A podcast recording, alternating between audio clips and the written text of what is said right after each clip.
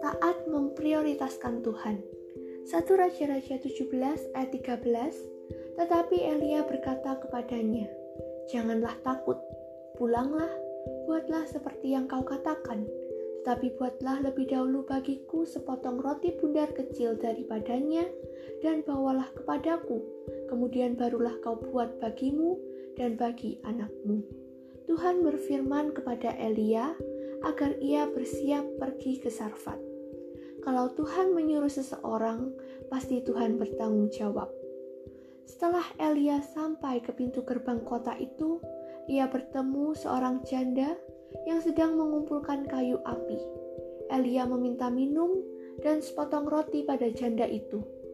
Perempuan itu menjawab, "Demi Tuhan Allahmu yang hidup, sesungguhnya tidak ada roti padaku sedikit pun, kecuali segenggam tepung dalam tempayan dan sedikit minyak dalam buli-buli." Tetapi Elia berkata, "Janganlah takut."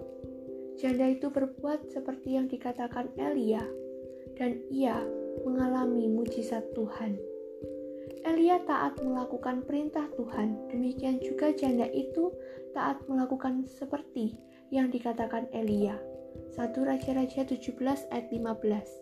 Mujizat terjadi kalau kita taat melakukan firman Tuhan. Iman perlu disertai dengan tindakan, meskipun seringkali firman Tuhan tidak sesuai dengan akal pikiran kita.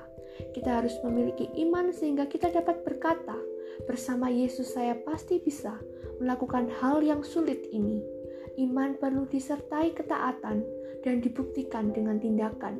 Prioritaskan Tuhan dalam setiap aspek kehidupan kita. Kalau kita taat, maka kita dapat mengalami kehebatan kuasanya terjadi dalam hidup kita.